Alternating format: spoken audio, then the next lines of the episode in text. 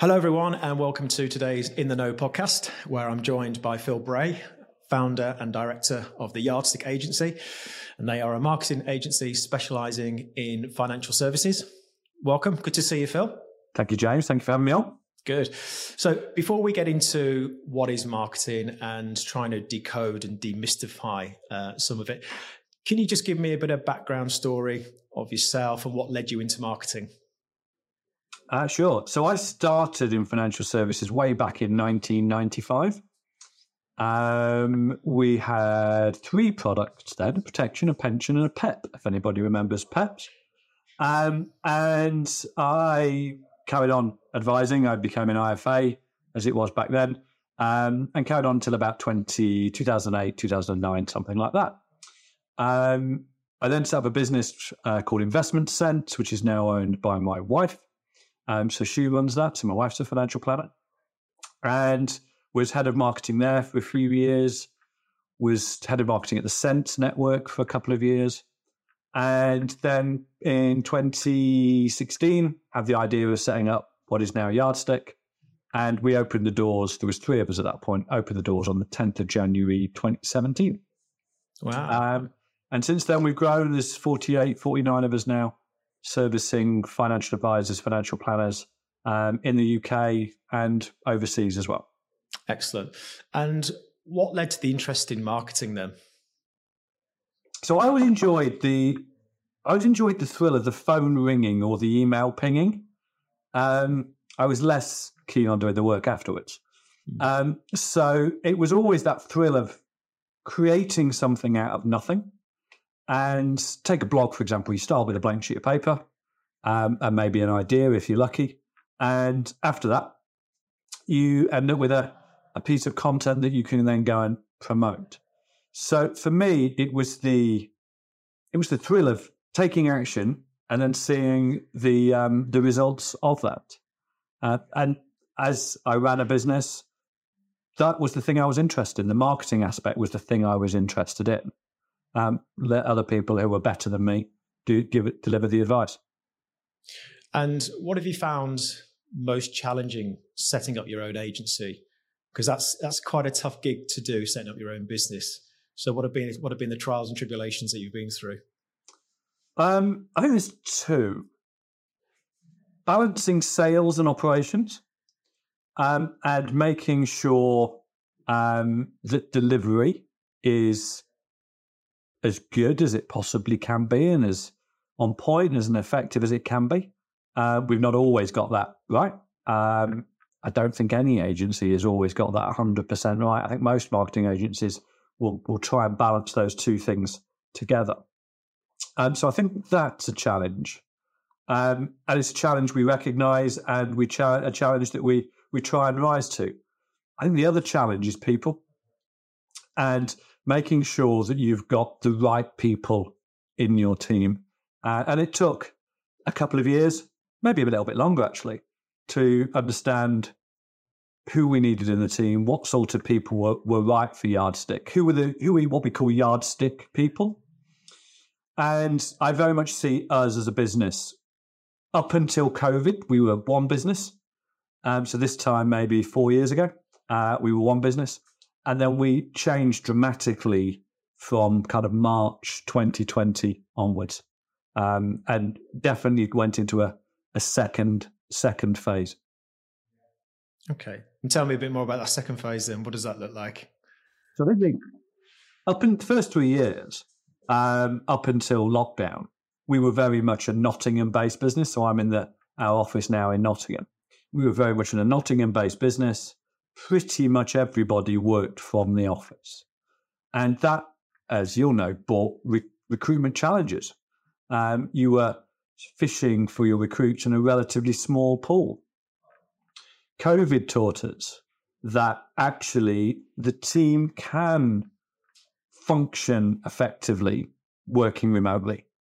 You can create a really positive culture in the business despite people working remotely. And that meant we could expand more quickly because the pool in which we were uh, recruiting from became significantly, significantly bigger. So that was a massive change for us. And just being able to fish in a in a bigger pool for recruits. I think the other thing that changed is we became a effectively a hybrid or even remote business. So whilst we're in the we've got maybe fourteen hundred square foot here in Nottingham, uh, and we're right in the centre of Nottingham, so it is a nice place to to work. We have people who have never been to the office, or have maybe been to the office a couple of times each year when we get everyone together to you know, social social uh, events. So for me, I think the biggest change was just the fact that we recognised we could build a business, we could build the culture of the business, and we could maybe move a little bit quicker than we otherwise would have done because we were recruiting from a, a larger pool of people. So that's that's interesting because I speak to a lot of people about culture, and it's quite subjective uh, how to build a culture. Even more so if you are hybrid or remote. So, just touching on that, how have you managed to build a culture when you're effectively working remotely? What's what's the the secret to that success? I think it's it's making sure people feel connected to members of their team, and we're divided into maybe five or six different teams. It's making sure people feel connected to their team. It's making people feel um, that they are part of a bigger endeavor. Practically speaking, we I think it's about communication. Um, we use Slack to communicate, as you would expect as a as a business. But it's also for us about then recognizing the style of communication. So, should we be writing this? Should we be having a conversation? Should we be meeting up online? There are multiple meetings during the week where we get the teams together uh, on Zoom calls and on meetings such as like we're on right now for those that are watching. Um, so, for example, the content team will meet together every two weeks on a Monday morning, uh, a couple of hours, and that's the that's the whole team. We have a weekly parish meeting where the whole team get together. Uh, we share um, parish news, things that are going on in the business. We share good news. There's often a little presentation from different team members. Um, and we deliver our weekly uh, Kudos survey results, uh, which is Employee of the Week, but we call it uh, Kudos. So we uh, we deliver the winner and let them choose their prize. We do uh, pretty regular um, quizzes on a Friday night online, and then two or three times a year we pay for everybody in the company to come to Nottingham uh, get them down for a couple of days and organise some fun activities and generally finishes in the pub at night. So there's all sorts of things, but for me, it's about communication. It's about understanding that people are feel, going to feel isolated. Uh, and the other thing we've got uh, is a therapist on retainer. So Yardstick have a therapist on retainer um, that the team can go and book sessions with. There's no limit on the number of sessions that they can book. Um, there's none of this NHS. You've got to get your mental health problems sorted out in six weeks, otherwise you you're finished with us. Um, so they can book as many sessions with the therapist as they like. Um, they take comp- on, on company time if they want, um, and we also make the therapist available to their partner or spouse as well. Um, so we do that, and that helps company culture as well. Yeah, that's very good, and that's part of the employee value proposition. Um, and forgive me, my marketing is close to my heart because I run a business anyway. Um, but the people that you work with, would I be wrong in thinking they're all young or hip, groovy beards, nice hair? Am I wrong in that? Because obviously financial services is heavily regulated, etc. So you've, to, you've obviously had to bring in the right people. But my impression is it's all very, very hip, very hipster. Is that right? right. Or am I off the mark? Um, Basically, you're asking me to say whether our staff are hip or not, aren't they? Yeah, sure are they cool and groovy? Yeah. Yeah, I'm not sure I can win that. Um, so we have a real age range in the business. Um, I would say that the average age of people at Yardstick is 30 to 32, something like that. Uh, we have plenty of people in their in their 20s. Uh, there's quite a few of us in our 50s as well. Um, so it's a real it's a real age range. Um, but are they hip? I'll let you ask them that. Yeah. subjective, isn't it? Yeah. It is rather, yeah. A- anyone's hip to me these days. Okay. Well, thanks for that. And thanks for a bit of background. Um, let's now sort of turn into marketing then, because this is, you know, um, certainly important. It's very prevalent. Um, and there's lots going on. It's, a, it's very much a golden time to be a financial planner.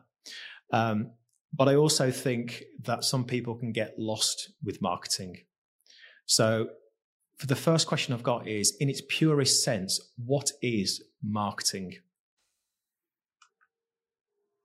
I think that depends on what you're trying to achieve. I know we all have binary answers, but it depends is sometimes the right answer. Uh, for the majority of the clients we work with, and 80% of our clients are financial advisors and planners. The other 20% provide services into those financial advisors and planners. Um, it's generally about supporting their business ambitions. So, for example, uh, this afternoon, I was meeting with a firm and they want to take on 50, 50 new clients a year. So that's their business ambition. Their marketing needs to support that business ambition and deliver the right number of inquiries so they take on those those clients. So for me, marketing is there to support the business's ambitions, whatever they whatever they are. And that then gives way, in my head at least, um, into sales. So where's that line between sales and and marketing? And for me, marketing creates the opportunity. Sales turns that opportunity into cash. That view is challenged to, to a degree by something like um, Marcus Sheridan's They Ask, You Answer where he talks about the fact that 70% of the buying decision, in this case, whether to engage a particular financial planner, is made before the prospect, before the consumer actually meets anybody within the business. So, if that's true, then the lines between marketing and sales become really blurred. Uh, but at a headline level, I think for me, marketing is creating the opportunity, sales is turning that opportunity into turnover, revenue, but the lines are becoming more blurred. So once you've identified what the objectives are, there are different types of marketing, whether that's online, newsletters, um, using different platforms, LinkedIn, etc. Can you just talk through some of the sort of the different types of marketing that you know is available to advisors and probably break it down into which ones are the main ones. Okay, fine. Um, so for me, there's, there's, a couple ways of looking at this. You could look at this along the lines of, well, there's inbound marketing and there's outbound marketing. So inbound marketing being putting really good quality content out um, into the, the world, promoting that content really hard, um, and then waiting for the phone to ring and the email to ping. And inbound marketing has huge, huge advantages to it. Contrast that with outbound marketing. There's a place for both. Outbound marketing would be uh, picking up the phone, smiling as you're dialing, that sort of that sort of stuff. Back to my first one of my first jobs ever in telesales. 95, you'd walk in, pull off the yellow pages and start dialing. That was that was good. Um, but for me, we've got to think about inbound versus outbound marketing. And pretty much you can categorize things in either of those counts.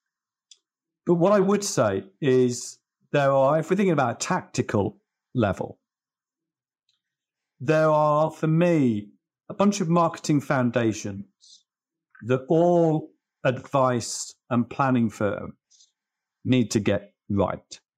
They really need to get those foundations right. And that's looking at things such as their online presence and understanding how impressive they are when someone takes that digital journey to your door. And that digital journey includes people who have referred to you by an or referred to the financial advisor by an existing client or professional connection. It could be somebody who has just driven past your office. It could be someone who's seen something on social media. But everyone takes that digital journey. Yeah, once they become aware of a financial advisor, perhaps because they've been recommended, then they will search them online, they will look them up, they'll compare them to other options. There'll be mentally little scorecard in their head about which is the right planner for me. Is it firm A or firm B? So I think we've got to get the foundations right, which is around online presence, which is around social proof, showing the value of working with you rather than just telling. Um, and that's things like online ratings and reviews, client surveys, client videos. So get the foundations right. And then in terms of tactics that will actually generate new inquiries. For me, if you imagine a long list of all the tactics that could generate new inquiries, referrals and recommendations from existing clients should be number one, always number one. Um, and that's because referrals and recommendations from existing clients have got the lowest cost of acquisition and the highest conversion rate. So, logically, in my head, why would you start anywhere else? Let's get that nailed first of all, and then we can look at other, other tactics. But most advisors, most planners have no recommendation strategy in place at all. Um, there's research from VouchedFor that shows 85% of advised clients have never been asked by their advisor for a referral. Wow. So if the advisor's not doing that basic thing, they certainly don't have a holistic strategy in place to generate referrals. So for me, referrals and recommendations and having a defined strategy in place that's centered around client communication, client appreciation, and client education. And once you've done that, then it's time to have a think well, if we need this many new inquiries to achieve our goal, and we can get this many through referrals and recommendations, what do we then bridge the gap with? Long winded answer, James, to a short question. Sorry. No, it's interesting. I think that takes us quite nicely onto um, some of the myths and misconceptions that we spoke beforehand, anyway. And I will say, um, you know, running a business whereby I have people, lots of people contacting me, I very rarely get any financial planners contacting my business to say, do you need any key man? Do you need any help? Do you need any sort of extraction of cash?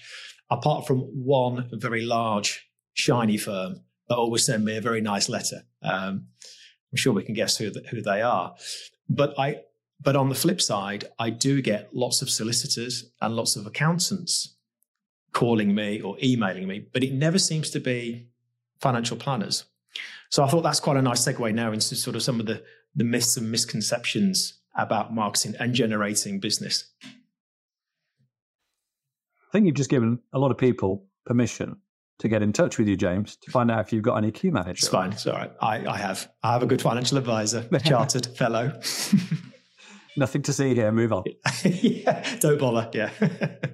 um, so, in terms of myths, myths and misconceptions, um, we took a lot of Yardstick about myths, misconceptions, and limiting beliefs. And all of them that advisors hold will damage their marketing in some way, shape, or form. Take, for example, social proof. Often we'll talk about the importance of client videos and getting your clients on video in front of a camera, either recorded remotely or on a face to face shoot um, to talk about the value of working with a financial planner. And we're not interested in numbers. We're not interested in you know the returns that the financial planner has, has achieved for them. We're interested in the journey, how they feel about the future, what's changed because they work with the financial planner, etc., etc. And when you first pitch this idea to a lot of business owners, of financial planners, you often end up with a little financial planner shaped hole in the wall as they try and run through the wall because they'd rather do anything than ask their clients to appear on video. And it even gets to the point when a lot of them will, a lot of advisors will just say, no, dismiss it out of hand. my clients will not do that. Why? Why is what? that, Phil? Yeah. What? It's the next question. Why? Why are they different? They're not. You know that, and I know that, but they're they're, they're not. Um, and why is why does it happen? Um, I think there's a few reasons potentially. The first is just gut feel. I don't think my clients are going to do that. Well, let's open our mind a little bit and just ask them and follow some evidence because we wouldn't be suggesting it if we didn't think it was going to be is going to work. Um, think again, advisors just not wanting to put themselves out the comfort zone and actually asking the uh, clients to appear on video. So I think it's fear. Um, I think it's fear the reasons they they won't do it. But in our view, if you ask the right clients in the right way, they will absolutely be prepared to uh, appear on video. And a little story to show actually how willing some clients are to do it, or two stories maybe. Uh, the first, uh, we did a set of videos for Lloyd French at the Lawney Wealth. They're on his website if anybody wants to go and have a look at them. And not only did we record the videos face to face, Lloyd's clients were happy to let us go into their home, or in one case, their place of work, to record the videos. So that's a step up. Yeah. Mm. One step asking them to record them remotely, another to do it in maybe the client's office, the advisor's office. Another where we actually go into the client's homes to do it. Um, and then I can think of another one where we were uh, recording in Henwood Court's office. Um, Nick Platt at Henwood Court in Sutton Coldfield. And it was a December morning, December 22. It was still dark when we got there to set up the shoot. First client came in, and I was just making a bit of small talk with the client while the film crew were finishing off. Just said to the client, Thank you for uh, coming to do this. Really appreciate it. Have you come far?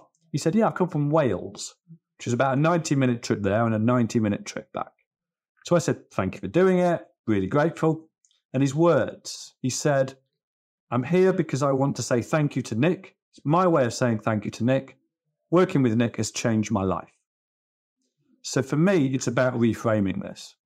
If you ask the right clients in the right way, they will do it because it's their way of saying thank you to the advisor.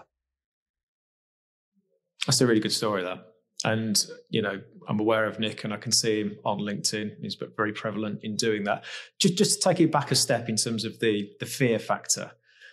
Um, and the reticence to to to ask clients. Do you do you think sometimes marketing gets lumped into almost sales, and therefore maybe sales has been almost like a dirty word within financial services within the regulated market because it was almost seen back in the day when we tried to shift away from commission that sales was a bad thing.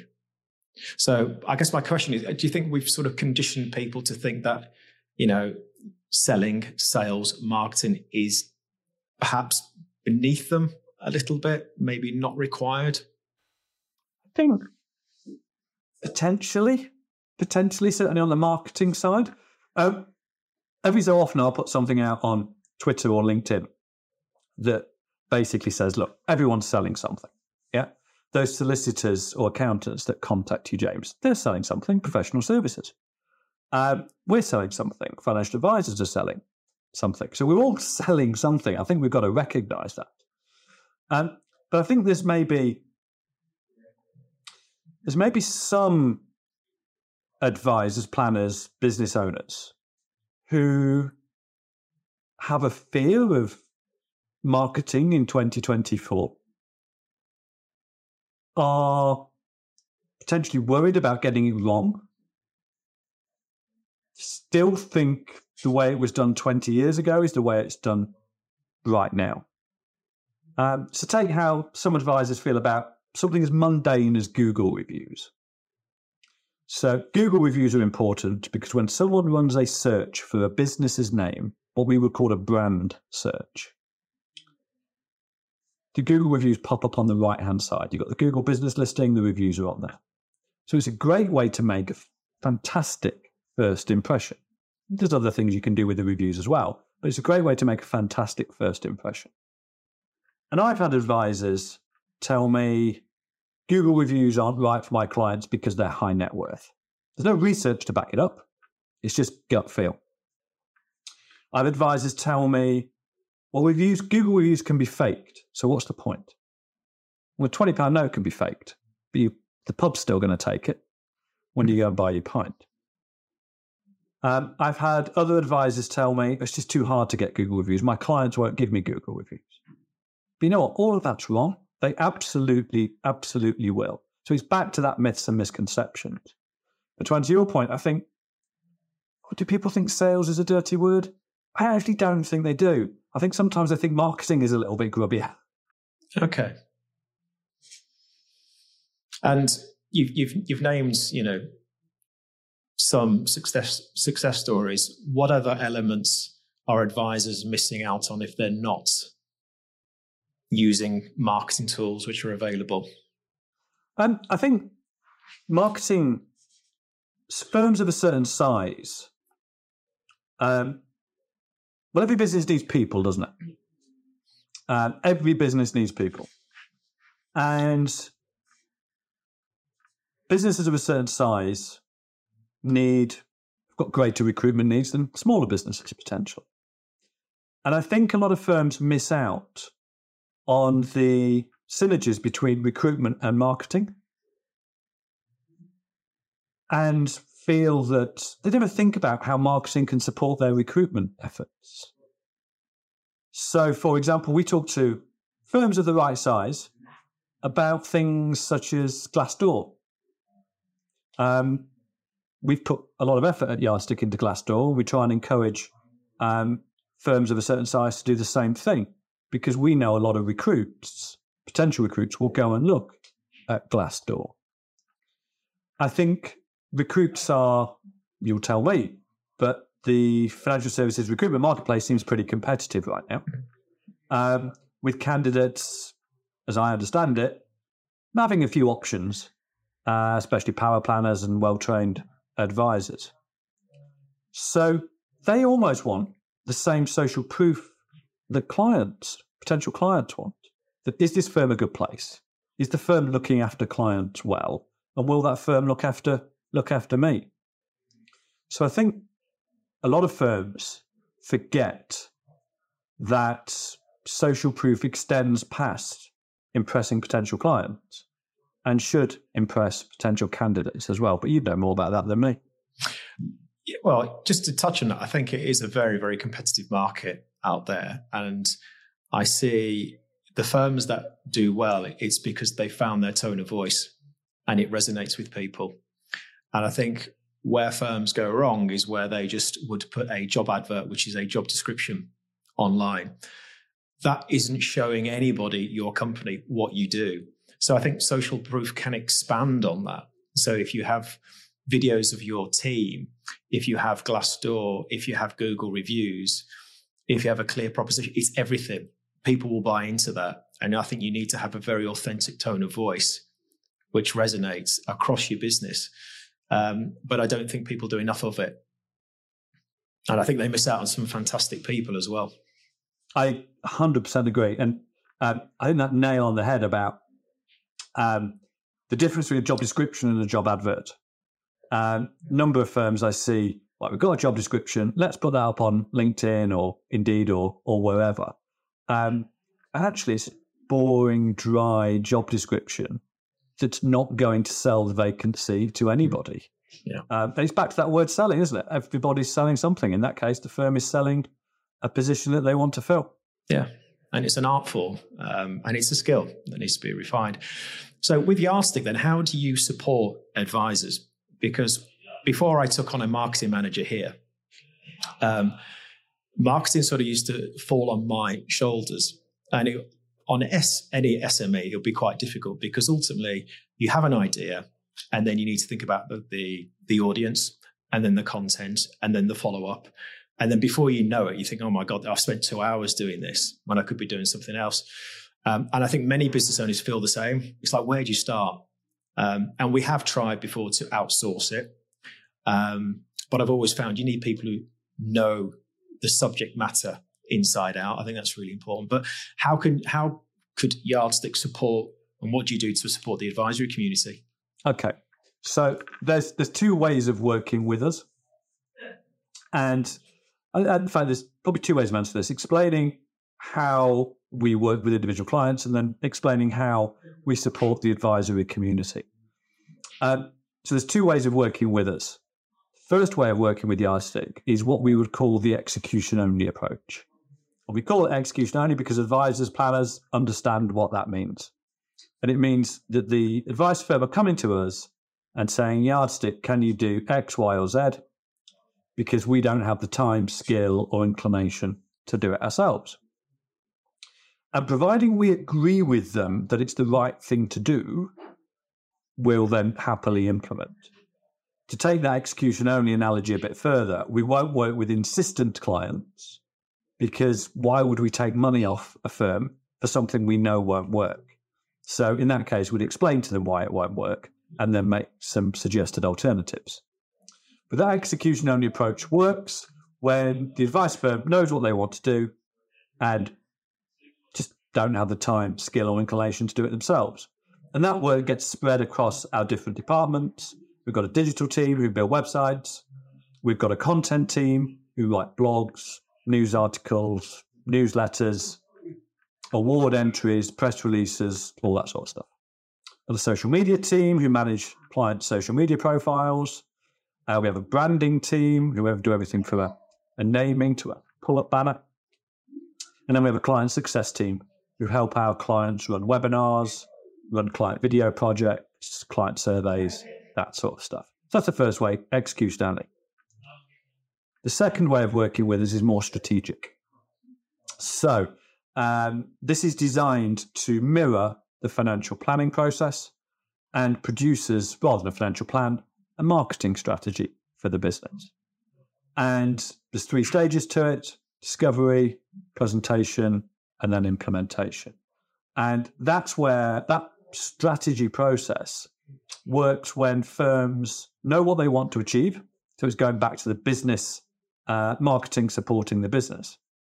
So when a firm knows what they want to achieve but don't know how to go and do it, we will write a marketing plan to show them how to do it. In the same way, they might write a financial plan for their client who knows that they want to retire at a certain point with a certain lifestyle, but don't know how to achieve it. So those are the two ways of working with us execution only or writing a marketing strategy. And do you get involved in um, helping and, and designing the proposition? Because if you've got a a proposition which they want to take to their clients, do you help sort of understand what that proposition look, looks like, how it could be articulated, how it could be communicated to generate the the right interest? So do you look at that side as well? Absolutely. Um, a couple of occasions when we do that quite significantly, new start firms, uh, where they're trying to decide, well, what's our price? What's our proposition? Uh, what are we offering to clients at, at what cost? Then also do it when firms want to target a different demographic. So, for example, um, I wrote a note to a client last week where they want to, they're very aware that their client bank is getting older. Um, that clearly will, over time, diminish the value of the business. So they want to look at how they can take on a younger demographic. Now, if their average age of the client is 65 and they want to take on a younger demographic of people in their 30s and early 40s, people in their 30s and early 40s have different financial concerns and ambitions to the generation that is older. They also may want to pay for the fees in a different way. And they probably will have accumulated a lower value of assets. So ad valorem charging, percentage based charging won't work. So that's a good example of where you actually really need a different pricing, different proposition, different model for a younger, a younger generation. So again, long-winded answer to a short, short question, James, but yes, we do get involved in that sort of stuff. No, it's interesting because I was having a, a conversation with somebody and we were talking about the wealth transfer. And it was in this Schroders report that 69% of advisors were concerned about wealth transfer in terms of they weren't tapping into it. So they were dealing with one particular spouse um, and not dealing with the other one or the wider family. So I guess this is an area that you could support advisors that are looking to bridge that gap into expand into new markets, bearing in mind there's a different demographic. Absolutely. And I think there's there's two different challenges there. Um, there's spousal inheritance, um, and then there's the inheritance going to the children. Um, and the spousal inheritance is often a trigger for the surviving spouse, especially if the surviving spouse is a widow, to consider changing advisor. Um, it's quite usual for the widow to think, like, now I am going to work with somebody different because perhaps the advisor they were working beforehand had a closer, better relationship with the, the husband. So, but the assets, the investable assets will probably remain invested to provide an income or cover care costs, that sort of stuff. So that's one version of it. The second version, of course, is when the money cascades down to the generation below. Um, and again, that's very different because it's potentially harder to build a relationship with the the children, and also the children have got different needs. Um, if you inherit money right now and you've got a mortgage paying five or six percent, might be more tempted to pay pay that off rather than continue to, for the money to remain invested. So I think there's different challenges with wealth transfer depending on cost, whether it's going across the generations or down the generations. Yeah. Okay. And just going back to myths and misconceptions, um, using social media, Twitter, X, whatever it's called these days, I don't see too many advisors on there. I would assume for regulatory concerns if they say something which could be advice, etc. But do you advocate people use the social media platforms or steer clear? Because so, it, can, it can be a cesspit. I have to say, it's it's dreadful on there, but it's also a good uh, communication tool. Following the wrong people, James. I am. Will will on X use the um, never go on the for you feed. That's where the real cesspit stuff goes. It's, yeah. yeah, it's where to find me. Yeah, create some lists or something like that. so, should people use social media? Um, I think if you're going to use social media for business purposes, you've really got to have, unless you're just doing it for enjoyment, yeah, enjoyment or who knows, ego. Um, if you're using it for one of those two things, then just crack on. But actually, if you want to use it to grow your business, I think you've got to understand and have a clear vision of what you want to achieve. Um, so think about is this about profile? Is it about new client generation? Is it about um, potential recruitment challenges? Is it about um, linking out to other firms who you could potentially acquire or you could be acquired by? So, what is it you want to use social media for? And once you've understood that, that will then tell you which platform to go and use. So, for example, let's say uh, you've got a firm targeting um, reasonably high earning accumulators in their 40s who work in the creative sector. Then LinkedIn's potentially a place for that. Instagram's potentially a place for that.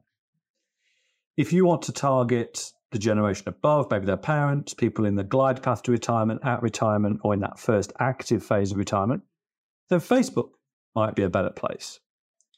So start thinking about what you want to achieve and then where do the people you want to achieve that objective with hang out? And then go and hang out there. Don't go and hang out on Twitter and X if all the people you want to deal with are on Instagram. Yeah. You've got to go to them. You can't go expect them to come to you. And then for me, it's all about adding value. Too many people hit social media, start arguing with each other, boasting, humble brags, look at me. You've just got to be adding value all the time. Every single thing you put up there, almost every single thing you put up there, has got to be adding value. And there's no shortage of inspiration uh, for those sort of value added posts. I think you can insert, if you're doing that, you can insert um, some personal posts, some humble brags. Um, probably kind of on an 8 1 1 ratio. For every 10 posts, eight should add value, one should be a bit more personal about you, and one should be just had this great VouchedFor review. That sort of that sort of stuff. But I think you've got to be adding value most of the time. And the other thing, you've got to be consistent. Show up on a regular basis. Yeah, I totally agree with that. What's what's your view on the personalization of posts? Because people talk about being authentic, being real, being genuine. And you often find on LinkedIn that people are posting quite personal posts about them. Where do you stand on that when you talk about adding value and maybe that sort of 811 ratio? Are you an advocate of sharing all or or not in financial services? I think you I think you share as much as somebody individually feels comfortable sharing. Um, I wouldn't be sharing things that you felt uncomfortable with just for engagement. Um, I would just share what you feel comfortable with. Um, like you say, be authentic, but share what you feel comfortable with. Don't go past that line just for the likes or the engagement. Yeah. Yeah, that's good advice. And just going back to the social proof, we've obviously covered that. Um, but I guess from my perspective, I would I would challenge you to say, well, I understand that referrals, recommendations, people demonstrating that the service that they've had, I get that. But is there any sort of scientific evidence to back that up that actually that does work? So social proof is a term, but actually it's born out of evidence-based science to say that it does work. So there is um, evidence and anecdote. Um, so if you look at um, this, uh, a couple of blogs on our website about this, um, I think it's data-driven reasons why you should be collecting social social proof. And there was research to show that over eighty percent of people searching for a local service will look at Google reviews. Um, if you go and look at VouchedFor, Vouched for got some tremendous evidence to show the value of reviews on there. So that's kind of the evidence. Anecdotally, um, from the recruitment perspective, whenever we interview somebody here at Yardstick, we'll ask them have you looked at our Glassdoor reviews, and they'll always say yes, and they'll reference some of them. Um, more anecdotes from a Google review perspective. Um, I put this out on Twitter and LinkedIn maybe Tuesday this week. And it was an advisor who messaged me and said, uh, Google reviews work. Uh, just had a lead in. We're further away than the other advisors they were considering, but our reviews were better. So she chose us. Yeah. So evidence and anecdotes. This Brilliant. sort of stuff, this sort of stuff works. It's, it it's important. Really is important. Okay. So sort of final question then. So uh, let's assume I'm an IFA.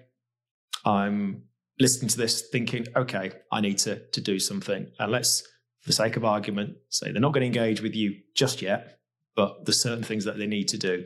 What would be the top three things you would advocate and advise an advisor to do from tomorrow? First thing, um, walk in a prospect's shoes. So imagine that they have been referred and recommended to their own firm and search for the firm online, search the individual advisor's name online. How impressive are they? Yeah. Would they be um, would they be impressed? Look at it dispassionately. Would they be impressed by what the prospect sees on that Google search results page when they Google the firm, the uh, advisor's firm name or their individual name? So that's the first thing. Take that digital journey, click a few links, go and look on the website and look dispassionately. Would I be impressed? And are there other firms who would potentially be more impressive? So I think that's the that's the first thing. The second thing is about looking after your existing clients, making sure you're communicating on a regular basis with existing clients. Monthly newsletters, so important. Quarterly newsletters are just a cop out for people who don't understand the value of newsletters.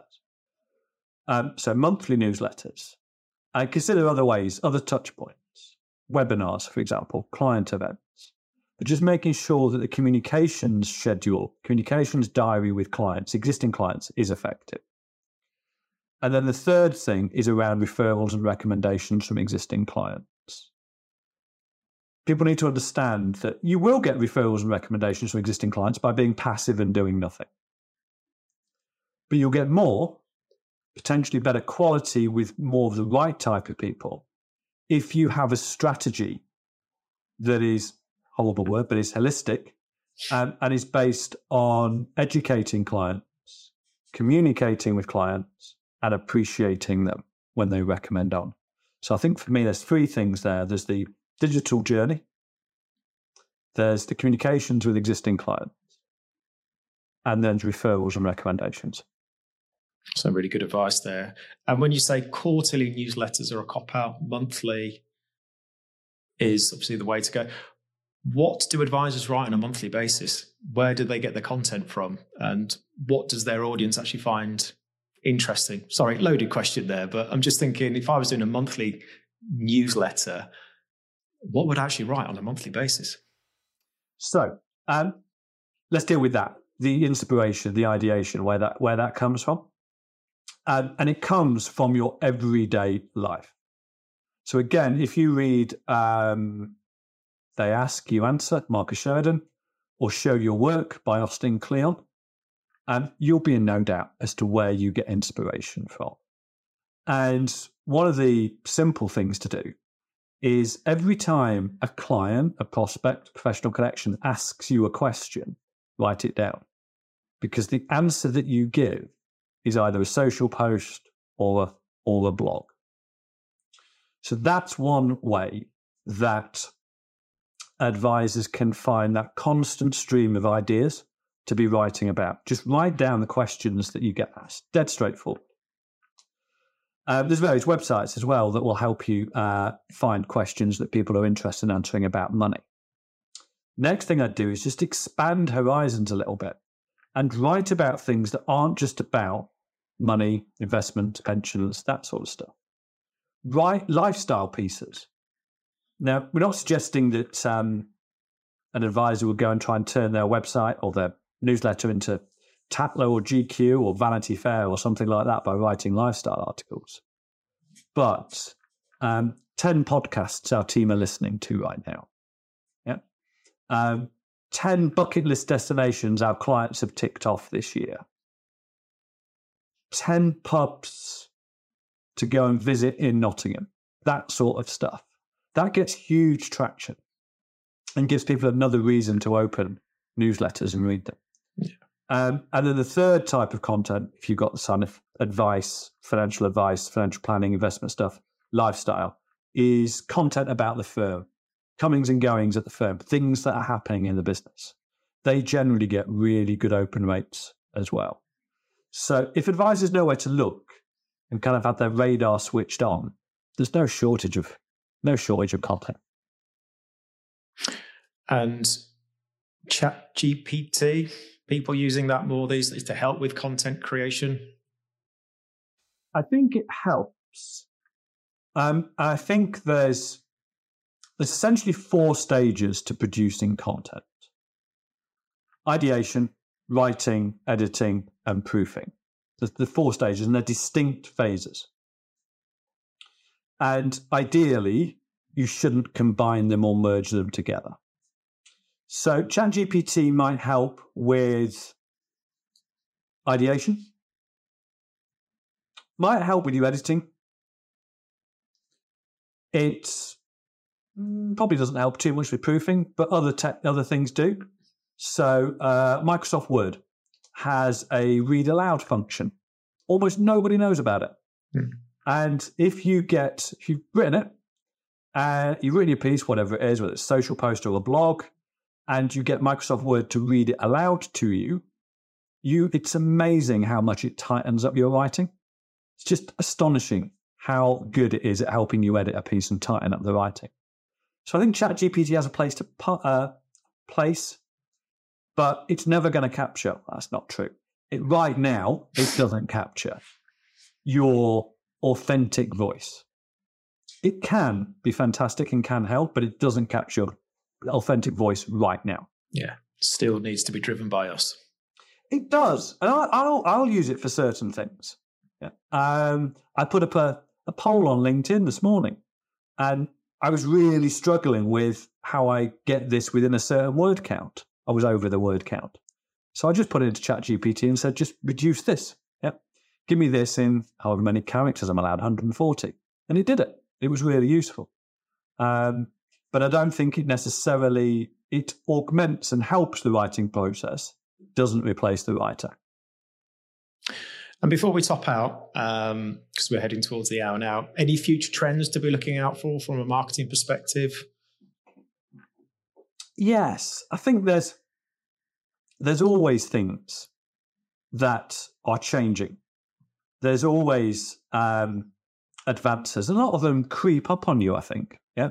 Um, you don't necessarily see them until you've used them for a while. But I think for me, whilst we always need to be looking forward, we just we also need to get the basics right as well. Um, and there's so many firms out there right now that just don't get the basics right. And I know it's dull. And I know people want to be attracted by shiny new things. And we need to avoid being magpie marketers. We need to get the basics right. And some of those we've described already. Magpie marketers. That's going in the thumbnail. no, that's great. Um, well, thank you very much, Phil, for today anyway. Really enjoyed this conversation. Uh, where do people find you if they want to make contact with you? Uh, the yardstick uh, is our website. But actually, don't do that. Just write the Yardstick Agency into Google because then you'll see our 151 five star Google reviews. That's brilliant. Many thanks for today. Appreciate thanks it. Thanks for having me on, James. Cheers. Cheers.